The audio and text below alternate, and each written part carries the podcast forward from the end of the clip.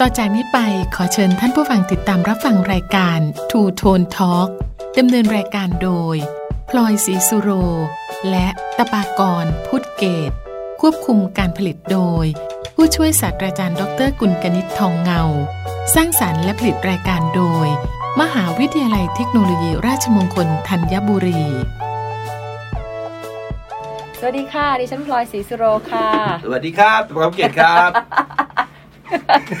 พวกเราสองคนนะในรายการทูทนทอค่ะ นี่ทอล์กกันไกลๆเลย คือเอาเอาจริงก็คือตอนเนี้ยต้องขอเรียนคุณผู้ฟังเลย ดิฉันบอกไปแล้วในรายการ ซีนีมาคาเฟ่อ Cinema Cafe นะคะว่าจะขออนุญาต อัด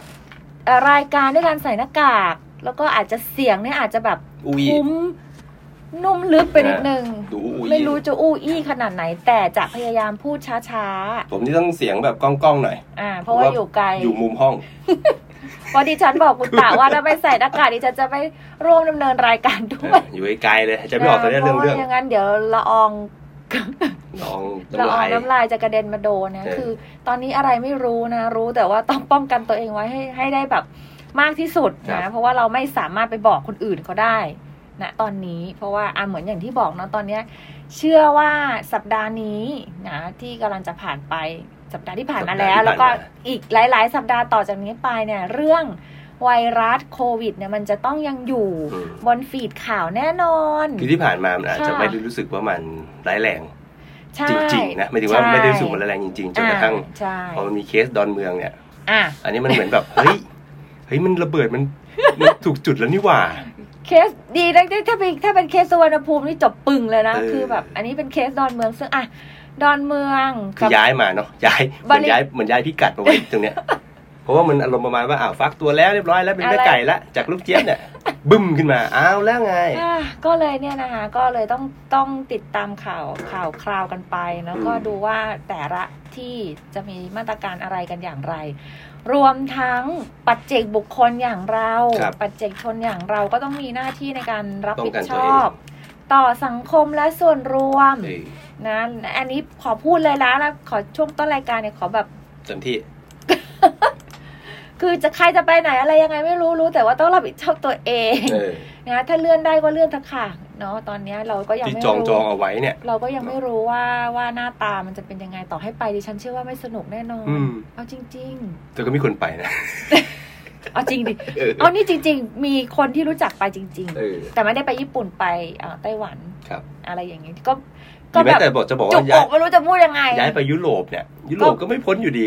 อืมก็ค่อยดิฉันเชื่อว่าหลังจากนี้มันน่าจะมีกระมันน่าจะมีข่าวที่ค่อยๆเลอะเพิ่มมากขึ้นแหละเพราะว่ามันอาจจะอยู่ในช่วงของการแพร่ระบาด เออ ดิฉันยังหวั่นตัวเองว่าเอ๊ะที่ไปมาเมื่อปีที่แล้วช่วงปลายปีที่แล้วเนี่ย อ๋อโอ้โหมันเลยช่วงฟัก เออ ตั ไม่ วแล้ว แน่ไม่แน่ดิฉันก็ไม่รู้ดิฉันอาจจะเป็นคนแข็ง เป็นคน แร เป็น ง คนที่ฟักตาน อะไรแบบนี้ ฟักตัวเชื้อ ฟั ฟั ก ก ตัว ตัว ฟักนาน าน นโอเค ปกติเขาฟักกันสิบสิบสี่วันไง อ๋อ นี่เราฟักกันสองเดือนกว่า อะไรแบบนั้นอ่ะอ่ะก็เฝ้าระวังติดตามดูติด อั ตาน ม นี้ไม่ใช่คนติดโควิด -19 นี่เป็นโควิด 40 ไป 45 46 แล้ว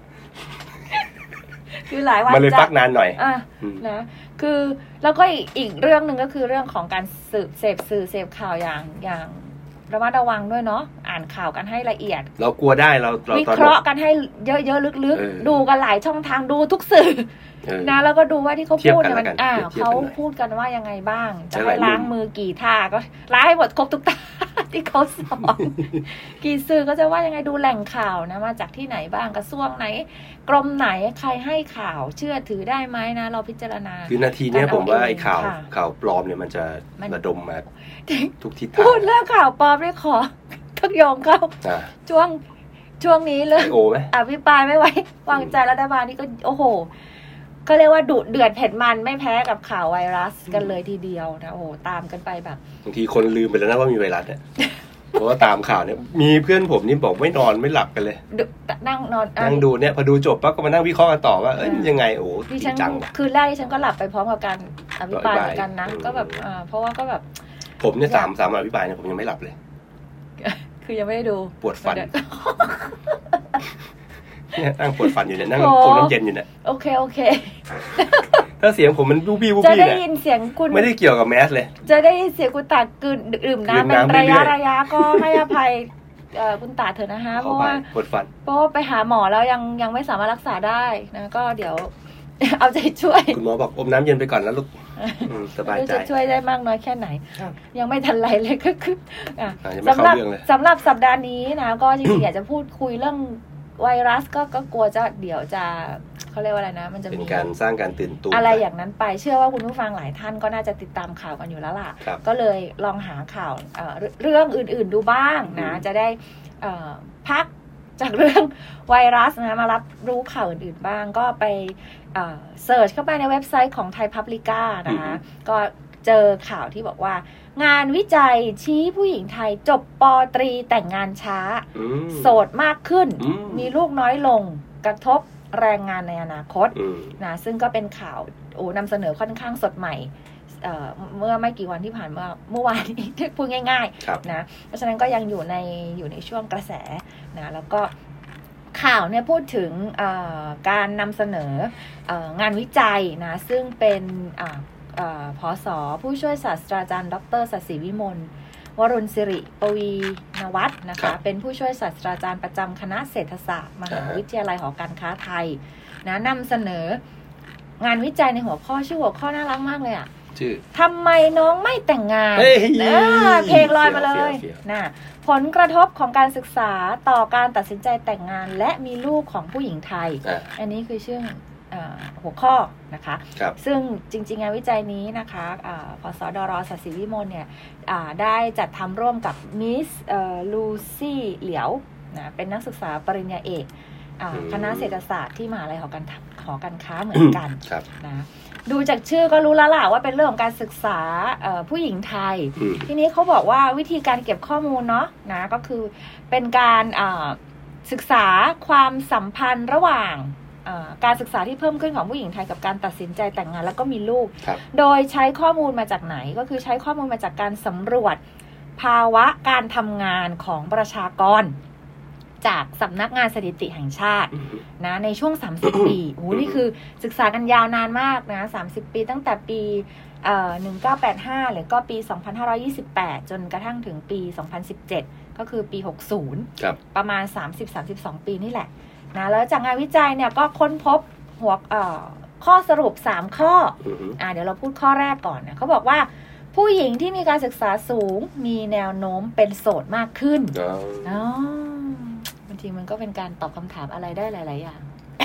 กับการ คื ที่ อพอสลัดแล้วก็จะไม่เลือกผู้ ชายแล้วนะ ไม่ใช่อย่างนั้น อะไรแบบนั้น ไม่ใช่ พูดง่าย ๆ ก็คือว่าตัวระดับการศึกษาเนี่ยจะมีผลต่อการตัดสินใจแต่งงานนั่นเอง เอออ่ ะถ้าพูดอีกอีกมุมหนึ่งเนาะ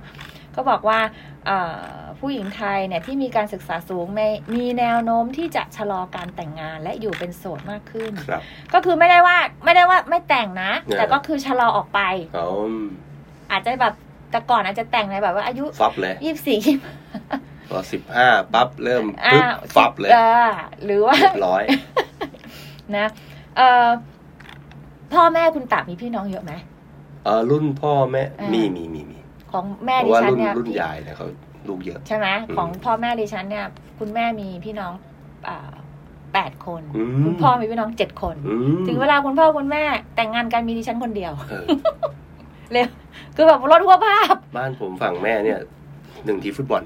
โอ้ แต่คุณแต่ฝั่งพ่อเนี่ยมีลูกคนเดียว อ๋ออ๋อโอเค แต่ตอนนี้ผมยังไม่มีลูกไม่มีอะไร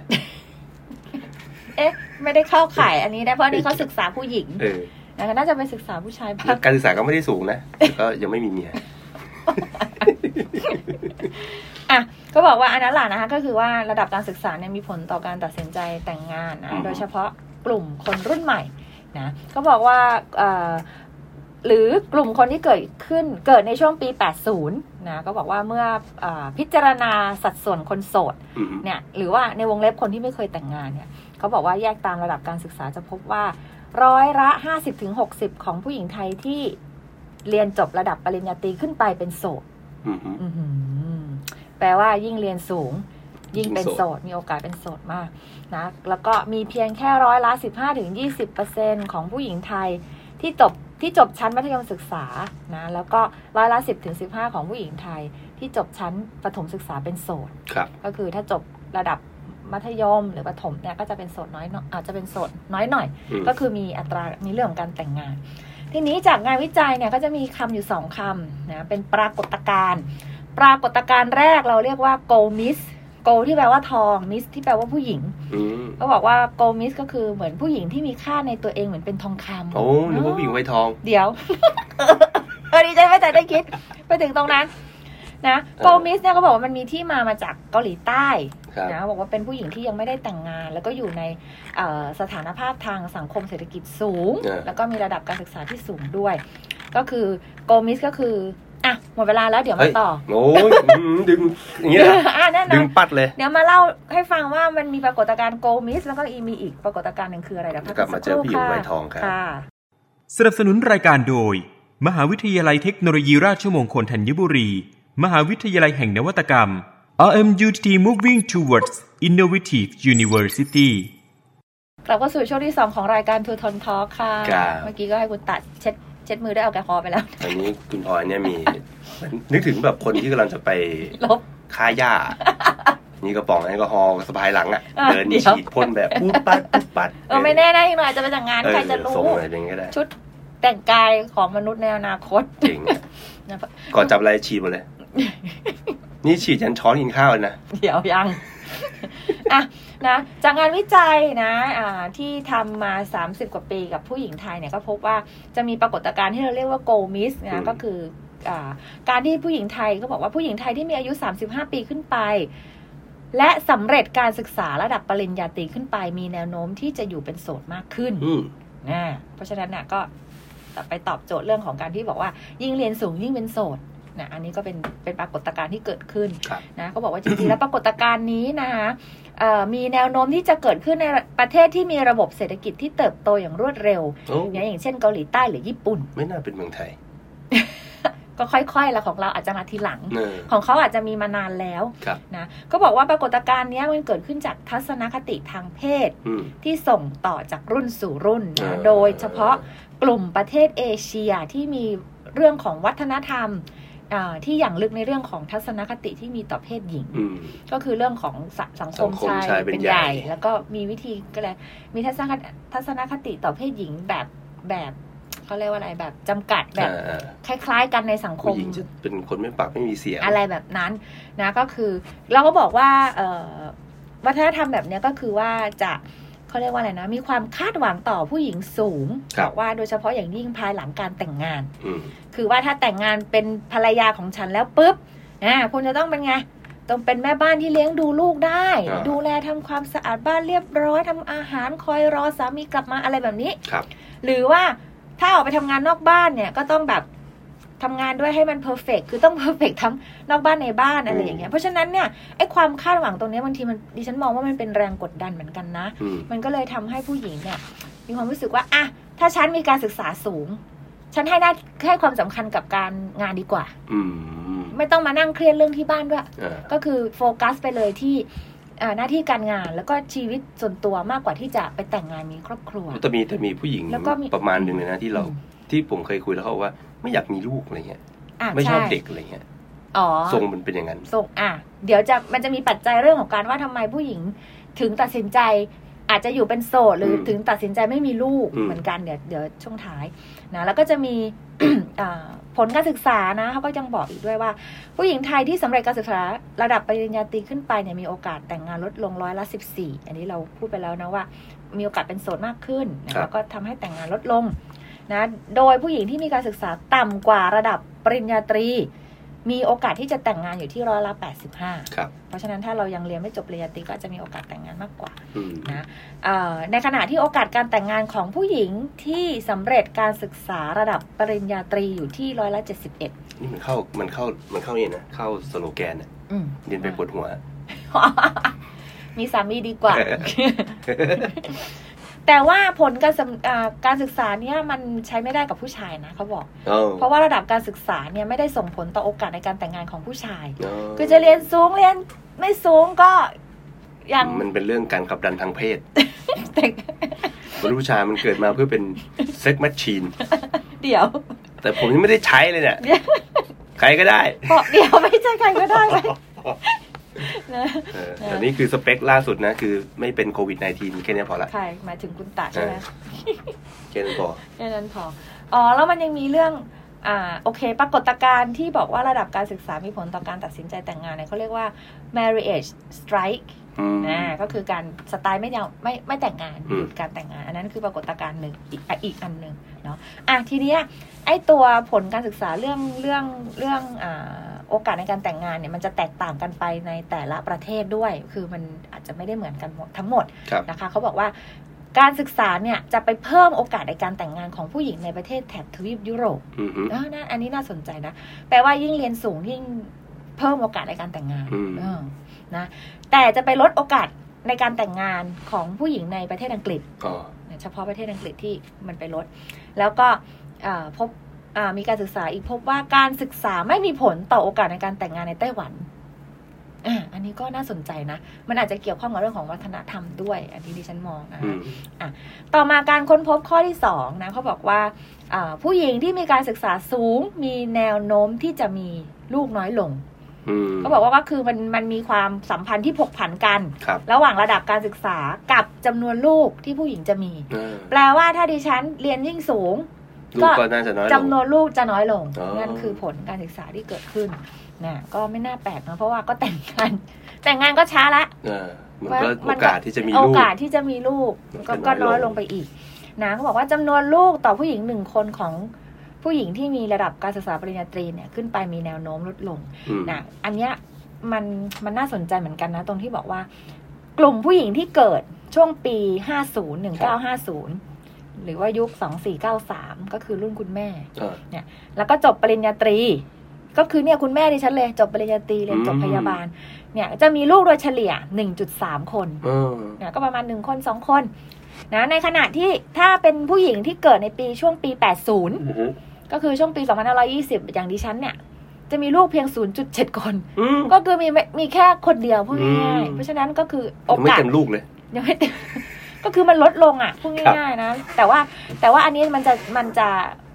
เอ่อตัวสัดส่วนเนี่ยมันจะต่างกันถ้าผู้หญิงจบมัธยมกับปกับประถมเนาะ เอออ อันนี้ถ้าเป็นปริญญาตรีปุ๊บเนี่ย มันจะต่างกัน อ่า มันจะต่างกันอย่างเห็นได้ชัดนะคะอ่ะอันนั้นคือข้อค้นพบ ครับ เอ่อข้อที่2นะแล้วก็บอกว่าอะไรนะ การศึกษาที่เพิ่มขึ้นแต่ละปีจะลดจำนวนลูกผู้หญิงที่มีลูกที่ผู้หญิงมีประมาณ 0.1 คน ครับ ซึ่งผลการศึกษานี้ก็สอดคล้องกับผลการศึกษาในประเทศอังกฤษ และบางประเทศในยุโรปด้วยนะอ่ะต่อมาข้อสุดท้ายนะเขาบอกว่าระดับการศึกษาเนี่ยมันเป็นปัจจัยหนึ่งนะที่ส่งผลกระทบต่อการตัดสินใจแต่งงานและการมีลูกในประเทศไทย อืม ถามว่าถ้าผู้หญิงสักคนหนึ่งอยากจะแต่งงานแล้วมีลูกเนี่ยเขาจะมีปัจจัยอะไรบ้างนะก็คือเขาจะคิดเรื่องของอาเขาจะเน้นเรื่องของคุณภาพในการดูลูกมากกว่าจำนวน ก็คือเราก็อยากจะมีลูกจำนวนน้อยๆแล้วก็เลี้ยงลูกให้ได้ดีๆนะแล้วก็มันก็จะมีปัจปัจจัยอื่น ๆ ที่เราจะคิดก่อนที่เราจะแต่งงาน หรือก่อนที่เราจะอยากจะมีลูกสักคนหนึ่งก็อย่างเช่นเรื่องของต้นทุนการเลี้ยงดูลูกที่เพิ่มขึ้นนะการมีลูกสักคนเนี่ยหลายคนก็พูดว่ามีลูกหนึ่งคนจนไปสิบปีอะไรอย่างเงี้ยเพราะว่าแน่นอนว่าถ้าเราจะมีลูกเนี่ย มันมีเรื่องของค่าใช้จ่ายนะเขาบอกว่ามีงานวิจัยนะของคุณแชมแชมแชมจันทร์น่าจะชื่อแชมจันทร์ปี 2019 บอกว่า การเลี้ยงลูกหนึ่งคน ลูกหนึ่งคนในที่นี้คืออายุตั้งแต่เกิดจนกระทั่งถึง 14 ปีเนี่ย อยู่ที่ประมาณ 1.57 ล้านบาทโอ้ดิฉันว่าตอนนี้ไม่ได้แล้วล่ะ มันน่าจะไปหลายอันนี้มันน่าจะเป็นระดับมาตรฐาน อืม นะ อัจฉริยะไปแล้ว เฉลี่ยนะสิบสี่จนกว่ากว่าจะลูกโตจนถึงสิบสี่คุณจะเสียเงินไปประมาณล้านล้านหนึ่งล้านห้าแสนบาทอะ อืม พูดง่ายๆนะเพราะฉะนั้นเนี่ยมันมีเรื่องของเงินที่คุณจะต้องคิดว่าเอ๊ะจะมีดีไหมนะลูก อืม นะ หรือว่าอ่าไอตัวการมีลูกเนี่ยมันจะไปกระทบต่อเงินเดือนหรือค่าจ้างที่เราจะได้รับ เขาบอกว่ามันมีการศึกษาเนี่ยพบว่า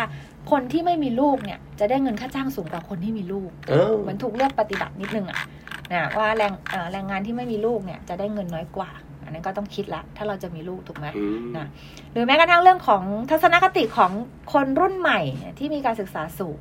นะเขาบอกว่าเอ่อกลุ่มคนรุ่นใหม่เนี่ยเขาก็จะมีแนวโน้มในเรื่องที่จะให้ความสำคัญกับความก้าวหน้าในหน้าที่การงาน อืมฮึ แล้วก็ความเป็นอิสระส่วนตัวมากกว่าเดิมพอพูดถึงเรื่องของความเป็นอิสระส่วนตัวแน่นอนถ้าคุณมีลูกปุ๊บ คุณไม่มีแล้วอิสระ อืม คุณจะไปไหนมาไหนเหมือนเหมือนแต่เก่าไม่ได้ละ เพราะฉะนั้นเนี่ย อันเนี้ยก็จะเป็นอีกปัจจัยหนึ่งที่คุณต่างเงียบไปไม่ใช่อะไรนะคะปวดฟัน ปวด อ ฟัน ยู่ ชีวิต ดังนั้นเนี่ยเขาก็กลุ่มกลุ่มคนรุ่นใหม่เขาก็เลยไปให้ความสำคัญกับเรื่องของการแต่งงาน แล้วก็การมีลูกน้อยกว่าเรื่องอื่น ครับ ก็ไม่ได้แบบไม่ได้แบบซีเรียสมากว่าจะต้องแต่งจะต้องมีลูก ครับ นะรวมถึงข้อสุดท้ายก็คือเรื่องของการขาดการสนับสนุน แล้วก็ความช่วยเหลือจากภาครัฐและสังคม อืม นะว่าจะดูลูกพอมีลูกปุ๊บไม่รู้จะเอาลูกไปไว้ไหน ช่วงระหว่างมาทำงาน ไม่มีเดย์แคร์ไม่มีที่รับเลี้ยงลูกมันก็ลำบากจังนะจะครั้นจะไปฝากปู่ย่าตายายเลี้ยงก็ไม่ได้ ท่านก็แก่ชราแล้วอะไรแบบนี้ เพราะฉะนั้นเนี่ยนะ ข้อสรุปนะของงานวิจัยเนี่ยเขาก็เลยอยากจะเอ่อพูดในเรื่องของเชิงนโยบายว่าภาครัฐเนี่ยจะมีนโยบายยังไงบ้างไหมที่จะช่วยสนับสนุนสถาบันครอบครัวอย่างเร่งด่วนแล้วก็จริงจัง เพราะถ้ามีปรากฏการณ์อย่างนี้ไปเรื่อยๆแน่นอน เราจะขาดแรงงาน ครับ นะเราจะไม่มีอ่าคนรุ่นใหม่ๆเราจะไม่มีเด็กขึ้นมาที่จะมาทำงานแทนเราเพราะฉะนั้นเนี่ยภาครัฐมีอะไรบ้างไหมเขาก็ยกตัวอย่างอย่างเช่นประเทศสิงคโปร์เนี่ยเขาจะมีการแบบผลักดันให้ความสำคัญตั้งแต่ การเริ่มต้นมีชีวิตคู่ การมีลูก การเลี้ยงดูลูก แล้วก็มีมาตรการสนับสนุนในรูปแบบอื่น ๆ ทั้งในเรื่องของเงินทุนสนับสนุนหรือว่าการลดหย่อนภาษี เพราะฉะนั้นอันนี้ก็ก็ลองเออพิจารณาดูก็แล้วกันว่าประเทศไทยเราจะยังไงกันต่อ ครับ กับเรื่องของแรงงานที่เราอาจจะลดน้อยลงในอนาคต อืม นะแล้วยิ่งช่วงนี้มีนั่นโน่นนี่ระบาดดิฉันเชื่อว่า โอ้โหคงมีอีกหลายคู่หลายครอบครัวที่แบบ อาจจะพับโครงการการมีบุตรมีลูกอะไรไว้ก่อน อันนี้ก็พูดในฐานะที่ตัวเองมีลูกแล้วอะเนอะ อืม ไม่ได้เข้าข่ายใด ๆ เพราะว่าก็ไม่ได้จะว่าเป็นโสดไหมก็ก็เป็นโสดอะแต่ว่าก็มีลูกชะลอการแต่งงานไหมก็อืมก็ไม่ได้ชะลอเพราะว่าไม่ได้แต่ง คือไม่ได้ผูกปลายปิดไว้ อ่ะเพราะฉะนั้นก็ฝากไว้ละกันนะสำหรับงานวิจัยชิ้นนี้ฉันว่ามันน่าสนใจ ครับ ในประเด็นของผู้หญิงอยู่เหมือนกัน ก็จะได้เป็นคำตอบไงว่าทำไมเรียนสูงแล้วไม่มีลูกอะไร หรื เงี้ อย บางทีก็ไม่ หรือมีคนถามบ่อยๆอ่ะทำไมไม่แต่งงานดี เอาไปดูงานวิจัย ไอ้ ไว้ไว้อย่างนั้นน่ะโหดูดูดีดูฉลาด งงเลยคนถามเอางง งง งงต่อเลย เดี๋ยวเราลาไว้ก่อนสำหรับสัปดาห์นี้นะคะ แล้วก็กลับมาพบกันใหม่สัปดาห์หน้า สวัสดีค่ะ สวัสดีครับ สนับสนุนรายการโดย มหาวิทยาลัยเทคโนโลยีราชมงคลธัญบุรี มหาวิทยาลัยแห่งนวัตกรรม RMUTT Moving Towards Innovative University